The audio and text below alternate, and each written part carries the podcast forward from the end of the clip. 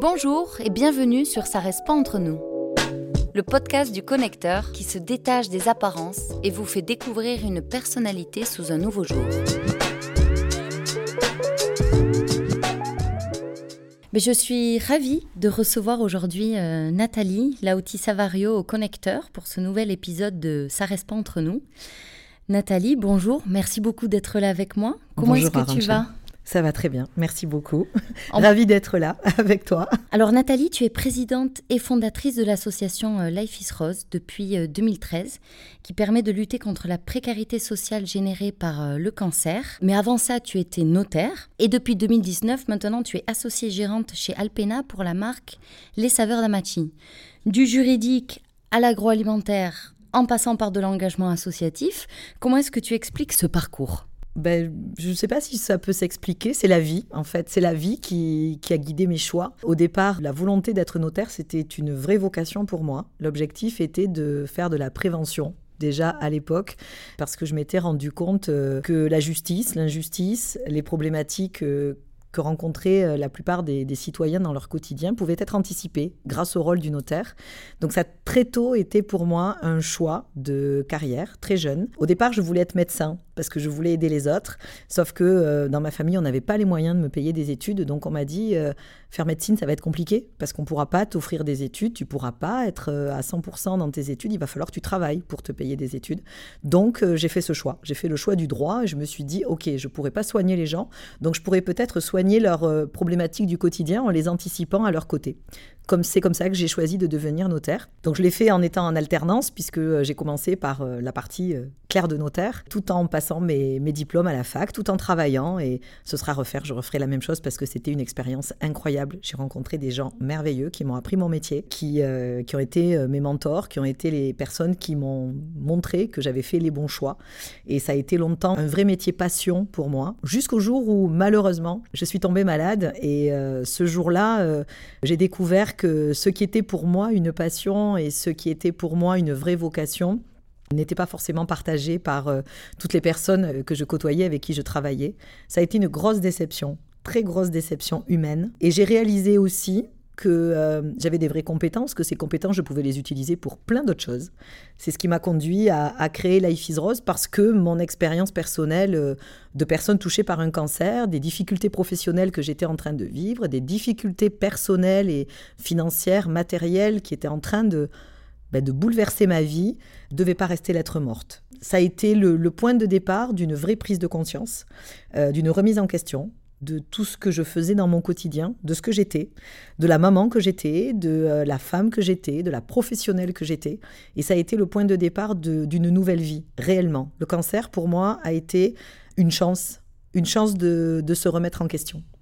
Et donc justement, donc à ce moment-là, euh, atteinte donc d'un cancer du, sein, tu as euh, commencé à réfléchir à Life is Rose. Est-ce que tu peux me présenter un petit peu Life is Rose, me parler de cette association? Alors Life is Rose, c'est en effet euh, c'est une belle énergie collective qui, euh, depuis 2012 euh, et finalement en 2013, puisqu'il nous a fallu un petit peu de temps pour mettre les choses en place, accompagne des familles sur l'ensemble du territoire français, dom-tom compris, qui se retrouvent en situation de difficultés financières, matérielles ou personnelles, afin de, retrouver, on va dire, le, le, chemin clairement de la dignité. L'idée, c'est que en France, on a la chance de pouvoir se soigner pas tout à fait de la même manière partout, mais par contre, depuis dix ans, on lutte et on dit qu'il est important de ne pas tenir compte que de la problématique de santé, mais d'avoir vraiment un regard général sur la prise en charge de la famille et pas seulement de la personne malade.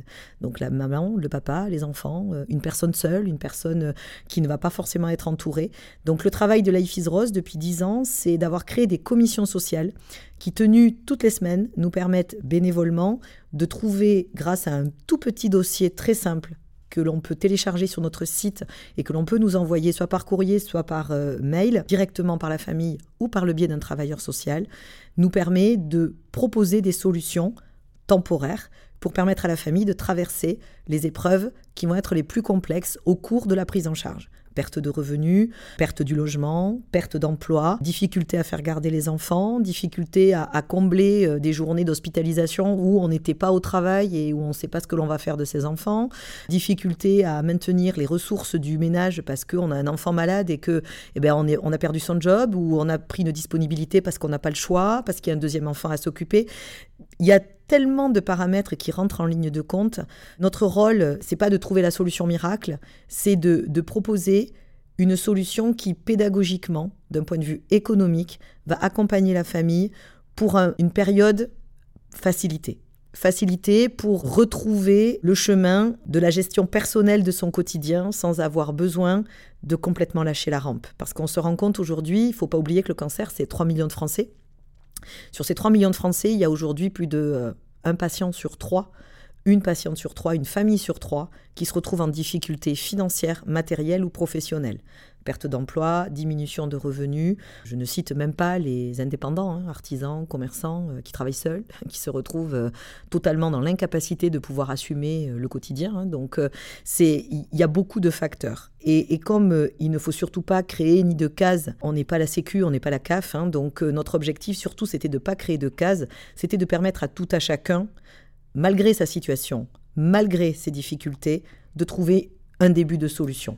Et comment est-ce qu'on explique aujourd'hui cette euh, précarité sociale dans laquelle euh, une personne euh, atteinte d'un cancer tombe? Ben Je crois que cette précarité, elle s'explique par le manque de prise de conscience que nous avons eu depuis 20 ans sur le fait qu'on prévient les maladies, on les soigne. Du coup, on ne se rend pas compte que quand on soigne quelqu'un, on lui permet de rester en vie, c'est génial, mais si on ne lui permet pas de garder sa place dans la société, de garder son travail, ou de pouvoir s'arrêter le temps de se soigner et de revenir, pendant très longtemps, le cancer était une maladie qui touchait surtout des femmes ménopausées, donc qui étaient en retraite ou en pré-retraite.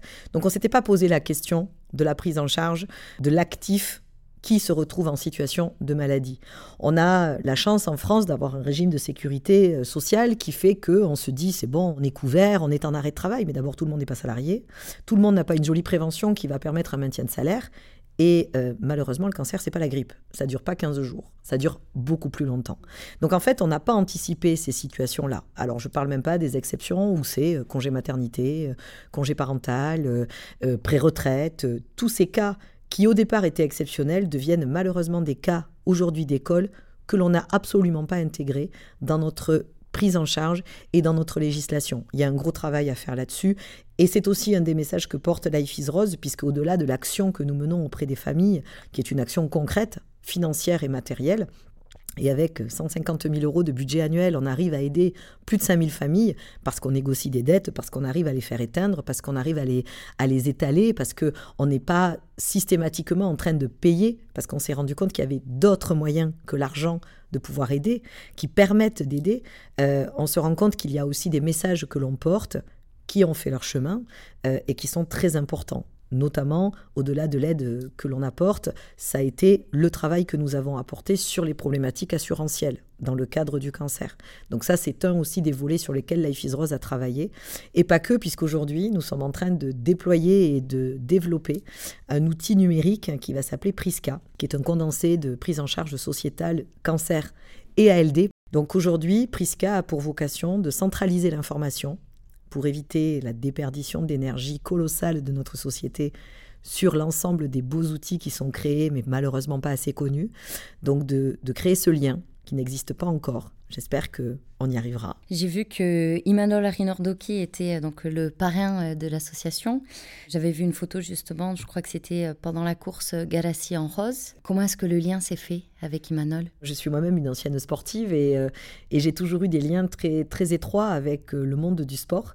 Et j'ai accompagné de nombreux sportifs en reconversion professionnelle dans le passage de leur diplôme, dans leurs premières acquisitions en tant que notaire. Et en fait, j'ai croisé Imanol par l'intermédiaire d'un ami de longue date, qui est Jacques Boussuge, qui était un, sportif aussi, puisque euh, c'est un ancien joueur de rugby professionnel et notamment au BO, mais pas que.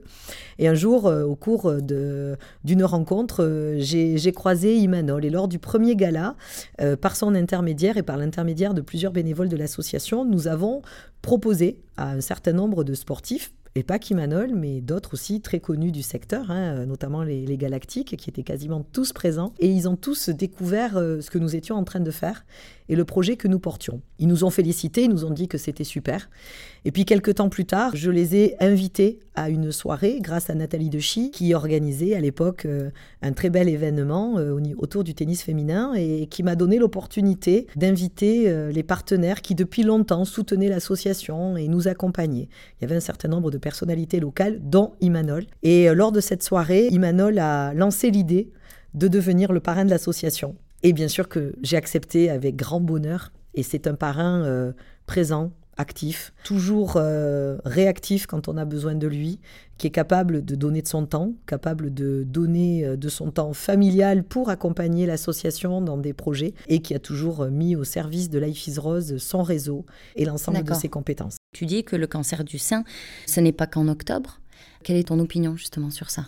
Madame Estée Lauder a fait quelque chose d'extraordinaire il y a plusieurs années en permettant que ce mois d'octobre soit le mois de la prévention et le mois où l'on parle enfin du cancer en mettant un mot réel sur une situation. Ce qui n'était pas le cas il y a encore euh, une vingtaine d'années et ça reste encore compliqué aujourd'hui.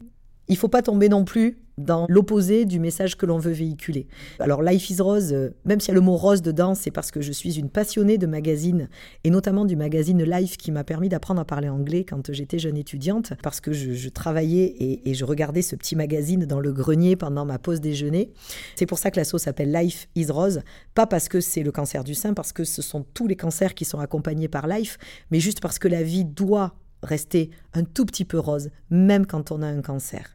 Et c'est vrai que le problème du message du mois d'octobre, c'est que beaucoup de personnes qui n'ont pas un cancer du sein ou qui vont être malades tout le reste de leur vie, je pense au cancer du sein métastatique, hein, nous avons créé un collectif qui s'appelle le collectif 1310, qui réunit plusieurs associations pour parler des cancers du sein métastatiques qui se sentent esselés au mois d'octobre parce qu'elles ne sont pas malades pendant un an, elles sont malades toute leur vie malheureusement. Et je vous parle même pas de tous les autres cancers dont on ne parle jamais. C'est bien d'en parler, mais il faut faire attention à ne pas faire l'effet inverse. Donc c'est vrai que quand on nous sollicite pour le mois d'octobre, on essaie de participer avec euh, beaucoup de plaisir, beaucoup de bonheur, mais le cancer chez Life, c'est toute l'année qu'on accompagne des familles qui ont des enfants malades, qui ont des frères, des sœurs malades, euh, qui ont un mari ou une femme malade, et n'importe quel cancer que ce soit. Il ne faut pas oublier que malheureusement, c'est pas juste un mois. Il faut être capable d'en parler tout le temps et d'en parler vraiment. C'est pas glamour d'avoir un cancer du sein. Même si on arrive à en faire des choses géniales, artistiques, etc. Mais il n'empêche que ça n'a rien de glamour d'avoir un cancer du sein. Ça n'a rien de glamour de montrer ses nichons pour dire allons-y gaiement, euh, il faut parler du cancer du sein. Je l'ai fait. Et je suis fière de l'avoir fait. Même si j'en ai un euh, qui n'est pas comme l'autre, c'est pas grave. Mais il n'empêche que à un moment donné, il faut pas oublier que ça suffit pas. Justement, on va enchaîner un petit peu sur ton, parcours, ton expérience personnelle. Tu as enchaîné euh, deux cancers en l'espace de deux ans. Donc, comme tu dis, tu n'as pas fait les choses à moitié. J'aime beaucoup cette manière que tu as de, de rire un petit peu ou d'avoir un petit peu d'autodérision ou de d'amener tout ça euh, sous un format un petit peu plus fun justement, euh, pas juste dramatique. Qu'est-ce qui t'a donné l'envie de, de, te battre Qu'est-ce que, d'où est-ce que tu as puisé toute cette, euh, cette ressource? Alors, je sais pas, peut-être que j'avais ça un peu en moi, mais je crois que ce qui m'a vraiment motivé à me battre, c'est mon fils. Clairement. Quand je le voyais se lever tous les matins, je me disais, t'as pas le droit de flancher. T'as pas le droit de flancher parce que si tu flanches, ben, lui va se dire que finalement, euh, tu as baissé les bras, quoi. Et je me suis toujours dit, il faut que je me batte pour moi-même, parce que c'est important de se dire que euh, on se bat pour rester en vie et qu'il y en a tellement qui ne sont plus là. Quand je me suis rendu compte que l'on allait pouvoir me soigner, ça n'a pas toujours été le cas au départ, parce qu'au départ, on, on doute inévitablement, et puis on a peur, ce qui est logique, et ça fait partie de la vie d'avoir peur. On apprend à se connaître, d'ailleurs, dans ces moments-là. Je me suis dit, lui, il se lève tous les matins, et tu peux pas le laisser tomber. Et il y en a tellement qui se retrouvent malheureusement sans leur maman, sans leur papa. Que je me suis dit, toi, t'es encore là? T'as pas le droit de, t'as pas le droit de baisser les bras. Tu dois te battre. Et au-delà de te battre pour toi-même, il faut que tu portes un message. Parce que quand on se retrouve à 36 ans incontinente à porter des couches et que personne vous avait prévenu et que le chirurgien vous dit ouais mais Nathalie si je vous l'avais dit avant vous auriez pas accepté que je vous opère en urgence, vous vous dites on est sérieux quand même, on est sérieux? Je suis célibataire, enfin divorcé, séparé, j'ai un gosse à élever, j'ai un job, Je suis pas sûre de réussir à regagner ma vie comme je l'ai toujours fait parce que ça va être compliqué. Et en plus, je me pisse dessus et je porte des couches. Enfin, tout va bien, c'est génial, ma vie est extraordinaire. Et là, on se dit, waouh Alors, il y a deux possibilités. La première, ben, on se creuse la propre tombe, puis on se dit, bon, allez, on arrête. Et j'y ai pensé. Je vous cache pas que j'y ai pensé. Il y a eu des périodes très compliquées où j'y ai pensé. Et puis là, on se dit, mais non, je peux pas faire ça. Je peux pas faire ça. Alors je dois avoir peut-être une petite lumière en moi qui m'a été donnée par les miens, par, euh, par ma famille, par euh, ceux qui ont été là pour moi, par mes amis, par, euh, par ceux qui nous ont jamais lâchés. Parce qu'heureusement qu'il y en a eu, ces gens-là qui qu'on soupçonne pas, parce que c'est pas ceux qu'on imagine qui sont présents, c'est ceux qu'on n'avait même pas imaginés, qui vous hébergent, qui sont là pour vous, des gens qui, que vous avez connus à l'école, dont les enfants sont copains, et, dont vous êtes redevable à la vie à la mort en fait, hein, parce que ben, votre famille est loin, parce qu'ils sont pas là, parce qu'ils travaillent, parce qu'ils comprennent pas, parce qu'ils se rendent pas compte et parce qu'ils savent que vous êtes costaud. Donc ils savent que vous allez vous débrouiller. Sauf que dans ces moments-là, en fait, on n'est pas costaud, on est super fragile et c'est tellement dur d'être capable de le dire de dire qu'on est fragile, de dire qu'on a besoin d'aide. C'est ça qui m'a permis de me battre pour les autres, de me dire, toi, t'as pas su demander d'aide. Tu t'es débrouillée toute seule et Dieu sait que ça a été dur.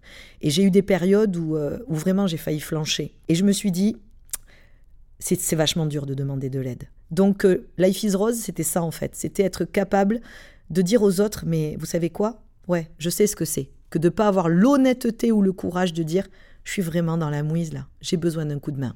J'ai pas su le faire, j'ai pas su le dire. Donc en créant Life is Rose, l'idée c'était ça. C'était de dire, osez, osez ayez l'audace de demander de l'aide, parce que c'est maintenant ou jamais que vous allez en avoir besoin. Tu as aussi créé Assurose, donc une assurance de prêt post-cancer du sein. Tu peux m'en parler un peu? C'est très compliqué. En effet, il y a dix ans, quand euh, je, suis tombée malade, je me suis rendu compte euh, après coup, parce que mon oncologue m'a tapé sur l'épaule en me disant oh, Nathalie, par contre, hein, euh, là, pendant dix ans, vous faites pas de prêt, hein, parce que vous savez que vous n'êtes pas assurable. J'avais pas réalisé ça. Alors en plus euh, d'avoir un nichon qui dit bonjour à l'autre, et je me dis mais c'est pas possible. Et en plus, si demain je perds mon logement, ce qui s'est produit, je pourrais même pas en racheter un. Comment je vais faire pour changer de bagnole? Qui vit aujourd'hui en France sans crédit? Personne.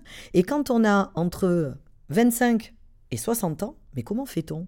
On n'a pas tous la chance d'avoir des parents qui euh, vont vous permettre de vous donner l'argent nécessaire euh, pour acheter un logement, votre premier logement, ou et faire la bascule après, ou pour acheter votre première voiture, ou pour faire vos études. Je me suis dit, mais mon Dieu, quand mon gamin va faire des études, quand ce qui se produit là aujourd'hui, puisqu'il vient d'avoir 18 ans et qui va partir faire des études. Je me suis dit, il y a 10 ans de ça, comment je vais faire? Donc en fait, fort de cette expérience, j'ai commencé à, regarder. Donc, il, existait bien sûr euh, la, première loi sur le risque aggravé de santé qui a permis euh, d'obliger, entre guillemets, je dis bien entre guillemets parce que euh, c'était une obligation à demi-mot, les assureurs et les banquiers à regarder les dossiers dans lesquels il y avait un risque aggravé de santé en deuxième lecture et de faire une proposition. Mais cette proposition, elle était tellement onéreuse et imbuvable que personne ne la souscrivait. Donc en fait, c'était comme si vous n'y avez plus droit. Partant de ce principe-là, c'était pas juste. On crée une nouvelle injustice. Et comme c'est toujours quelque chose qui m'a taraudé depuis mon jeune âge, l'injustice, je me suis dit, c'est pas possible, il faut trouver une solution. Donc j'ai commencé à batailler, et comme il se trouve que dans ma carrière professionnelle, j'ai eu la chance à un moment donné, pendant trois ans, de vivre à Paris et d'être euh, directeur général adjoint d'un gros cabinet de courtage d'assurance, j'avais le vocabulaire. Ce vocabulaire m'a permis euh, de monter au créneau, accompagné d'un courtier parisien qui s'était rendu compte de la difficulté aussi et qui essayait de travailler notamment sur le diabète, de travailler de concert sur le cancer et d'avoir réussi à créer Assurose, qui est le premier programme collectif d'assurance emprunteur post-cancer et qui a permis à plus de 280 ou 300 femmes à aujourd'hui, depuis 2018, de souscrire une véritable assurance dans le cadre d'un prêt réalisé dans n'importe quelle banque. Pourquoi est-ce qu'il y a ce regard porté par tout le monde, qui peut être par l'entourage proche, par les entreprises, dans le secteur professionnel, par la société en règle générale? D'où est-ce que ça vient? Je ne détiens pas la vérité, mais je pense que c'est de la peur, tout simplement. C'est de la peur parce que le cancer, ça fait peur, parce que le cancer, c'est encore synonyme de mort dans l'esprit et dans l'inconscient collectif de beaucoup de gens. Je pense que ça fait peur. Et comme ça fait peur, eh bien, on stigmatise comme le handicap. Handicap, ça fait peur. Euh, moi, dans mon entreprise, aujourd'hui, j'ai le grand bonheur que d'accueillir des jeunes en situation de handicap que l'on intègre en milieu ordinaire et qui travaillent avec mes équipes. C'est génial. C'est génial pour tout le monde. Mais qui est capable de faire ça aujourd'hui? Il y a tellement peu d'entreprises qui y arrivent. Et le cancer a encore cette étiquette euh, de la personne chauve, euh, qui vomit, qui est pas bien. ça fait peur. On n'a pas envie d'être confronté à ça. Donc comme on n'a pas envie d'y être confronté, ce qui n'est pas vrai en plus, parce que c'est pas que ça. Hein, vous avez des gens qui malheureusement ont leurs cheveux et qui sont malades et qui du coup n'osent pas le dire parce que c'est stigmatisant. C'est une maladie qui est stigmatisante. Comme elle est stigmatisante, la plupart des gens en ont peur. Et cette peur, malheureusement, guide des comportements humains qui sont pas toujours les bons. Mais on peut pas non plus en vouloir à la société parce qu'on a besoin d'évoluer. C'est pour ça que l'action que vous menez au connecteur aujourd'hui, euh, ne serait-ce que avec ce podcast, c'est super de pouvoir en parler, de pouvoir euh, dire le mot cancer sans qu'on vous mette un bip ou qu'on vous le biffe, parce que euh, si vous regardez dans beaucoup de magazines... Mais c'est pas une insulte Non, c'est pas une insulte. Mais quel magazine est capable de mettre en couverture « il ou elle est mort d'un cancer » Longue maladie, ça passe mieux. Pourquoi? Je sais pas. Parce que c'est un cancer. Et quand il y a dix ans, moi j'ai osé dire que j'avais un cancer, ben, c'était compliqué, les gens ils me regardaient bizarrement en fait. Et c'était il y a dix ans. On a encore des progrès à faire. On en fait, mais il y a encore du travail. Et je pense que plus on en parlera, plus nos jeunes générations seront à l'aise avec ces sujets. Ce qui est le cas de mon fils. Mon fils, il est super à l'aise avec ce sujet. Il en parle très librement parce qu'il l'a vécu à mes côtés et je suis convaincu que ça a été un vrai traumatisme et que ça a été très dur pour lui, et ça l'est toujours certainement encore. Il n'empêche que il est à l'aise avec le sujet, qu'il a été capable d'accompagner des amis qui étaient confrontés à la même chose avec leurs propres parents, et qu'il est capable d'en parler, d'en parler très simplement.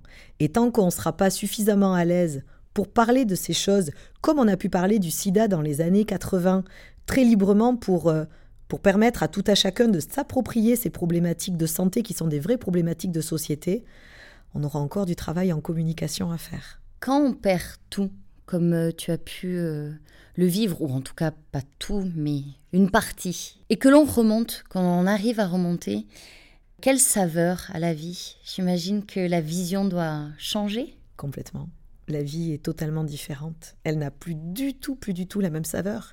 Elle est, euh, d'abord, elle est précieuse on se rend compte que euh, ce qui nous paraissait très important euh, juste avant ne l'est plus du tout juste après. Et en fait, on se rend compte qu'on peut se nourrir de beaucoup de choses. On se rend compte que ce qui est important, euh, c'est ce qu'on avait parfois mis de côté pour de mauvaises raisons. Et un des facteurs déclencheurs pour moi, ça a été quand mon fils m'a dit oh, Mais c'est génial, maman, le cancer, tu viens me chercher à l'école. J'ai pris une espèce de claque.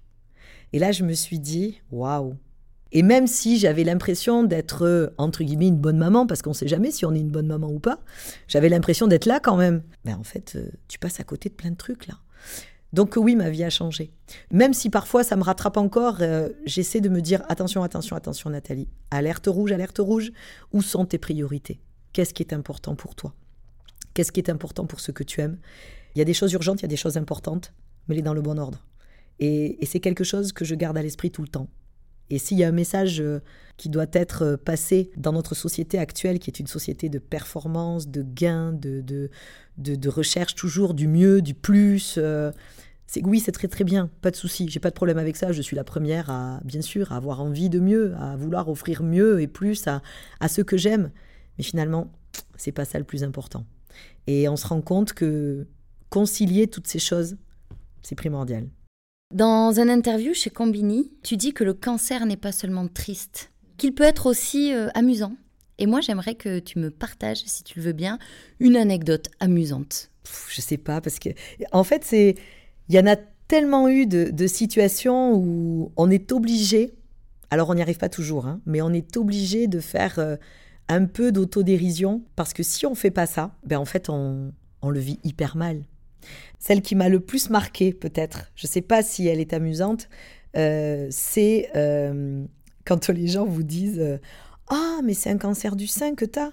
Oh, mais génial, ça se soigne hyper bien, c'est super. Et là, vous regardez les gens et vous dites Oui, oui, oui, ok, bah, très bien, tu le veux? Ben, Je te le donne en fait. Hein. Et là, les gens, ils ont un moment de solitude et ils vous regardent et ils se rendent compte que, en fait, ils ont dû une énormité parce que d'abord ils sont pas médecins, ils savent pas. Malheureusement, il y a des femmes qui meurent du cancer du sein tous les jours, et c'est là qu'il faut faire de l'autodérision. Parce que si vous en faites pas, c'est compliqué parce que vous euh, vous pouvez pas lutter contre tout le monde. parce que c'est beaucoup trop d'énergie. Non, et puis il faut choisir ses combats. Il faut choisir ses combats. Et c'est vrai que entre les enfants, ce que, euh, ce que mon fils a pu me dire pendant cette période de vie, et ce que les gens ont pu euh, interpréter, expliquer, euh, en disant non, mais ça va, elle va s'en sortir, de toute façon, elle est hyper costaud, tout va bien. Et là, vous vous dites, mais en fait, les gens réalisent pas, quoi. Réalisent pas ce qu'on est en train de vivre.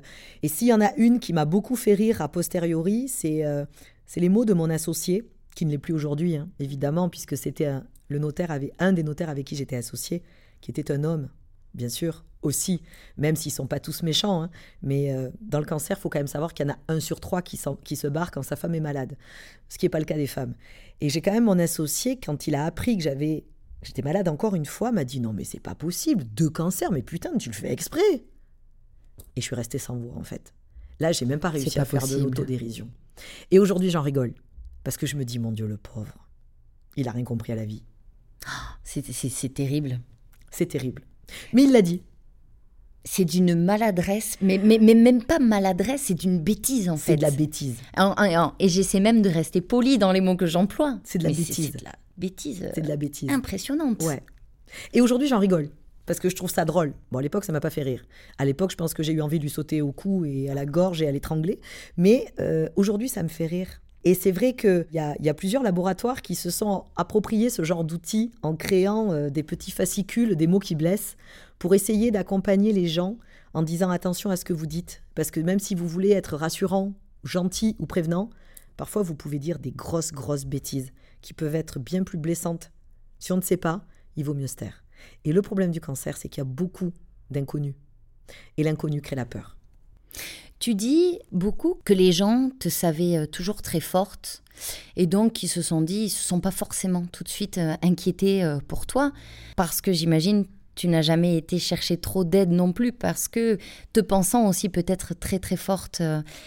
Est-ce que tu l'as ça depuis, depuis ton enfance, depuis toute petite, ce, ce caractère, cette manière de, de mener les choses, de d'aller de front et puis de prendre peut-être trop toute seule certains sujets oui, je crois complètement. Je pense que ça fait partie de ma pas de mon caractère, mais de la personnalité que j'ai développée au fil du temps, euh, depuis toute petite, parce que la vie n'a pas toujours été très facile. Moi, j'ai la chance d'avoir une maman assez extraordinaire qui a élevé trois enfants seule et, et un beau-père qui est rentré dans notre vie, qui a su nous apprivoiser et, et nous adopter. Mais la vie n'a pas été simple, parfois violente, parfois très dure, dure humainement, dure financièrement, dure matériellement. Mais il y a une chose euh, qui a fait celle que je suis, je pense, aujourd'hui, c'est l'amour. L'amour que l'on m'a toujours porté, qui a construit ma personnalité. Et malgré toutes ces épreuves, j'ai gardé, je pense, cette petite lumière allumée qui ne s'est jamais éteinte euh, dans, dans, toutes ces situations très compliquées depuis toute petite et qui m'ont permis de garder toujours la tête haute, de lutter. Et j'ai compris en étant malade qu'il fallait que j'arrête de lutter, qu'il fallait que je lutte différemment, que je ne pouvais pas toujours passer en force parce que finalement ça me prenait beaucoup, beaucoup, beaucoup d'énergie et que cette énergie j'en avais besoin pour me soigner. Donc finalement, euh, ce que tu viens de dire, c'est exactement ça, c'est que depuis toute petite, j'ai développé une personnalité de, combattante qui en fait m'a souvent porté tort, même si j'ai porté beaucoup de choses, m'a permise d'être celle que je suis et en même temps m'a fait passer à côté peut-être euh, du fait de demander de l'aide, de dire euh, là je suis plus fragile, j'ai besoin de vous. Et ça, le cancer me l'a appris. Et aujourd'hui, je ne lutte plus pour ça. Quand ça va pas, je suis capable de le dire. Quand ça va pas, quand j'ai besoin d'aide, quand je suis plus fragile ou fatiguée, je dis oh stop là, stop. Là, et ça fait du bien. Mais bien sûr que ça fait du bien. Et comme quoi, on peut apprendre à tout âge. Et comme quoi, c'est en ça que la maladie a été euh, non pas quelque chose qui m'a fait pleurer, même si j'ai beaucoup, beaucoup chialé, soyons clairs, comme tout le monde. Hein. Euh, mais il n'empêche que ça m'a aussi beaucoup appris. Et je crois que cette lutte permanente qui était ma façon de vivre, je l'ai stoppée quand euh, ma tante m'a dit Non, non, on ne dit pas à mamie euh, que, tu es malade parce qu'elle va pas bien euh, réagir. Donc en fait, j'avais pas le droit de dire à ma grand-mère, qui était la prunelle de mes yeux, qui n'est plus malheureusement de ce monde, dont j'étais extrêmement proche, que j'avais un cancer parce que mon entourage familial avait peur que ma grand-mère réagisse mal. Et là, je me suis dit Mais on est sérieux là en fait donc en fait, je dois garder ça pour moi, juste parce que on a peur que mamie réagisse pas bien. Mais non, en fait, c'est quoi ce délire? Et c'est là que j'ai pris conscience que, en fait, on me mettait pas à la bonne position et qu'il fallait que ce soit moi qui change le regard que les gens portaient sur moi, et pas l'inverse. Quelle est la question que tu aimerais que je te pose? C'est quoi ton avenir? Je te laisse y répondre. Euh, c'est beaucoup de choses. Euh, peut-être réussir à, à vivre de, tout ce que j'ai créé, vraiment bien, en mettant tout ce que j'aime à l'abri.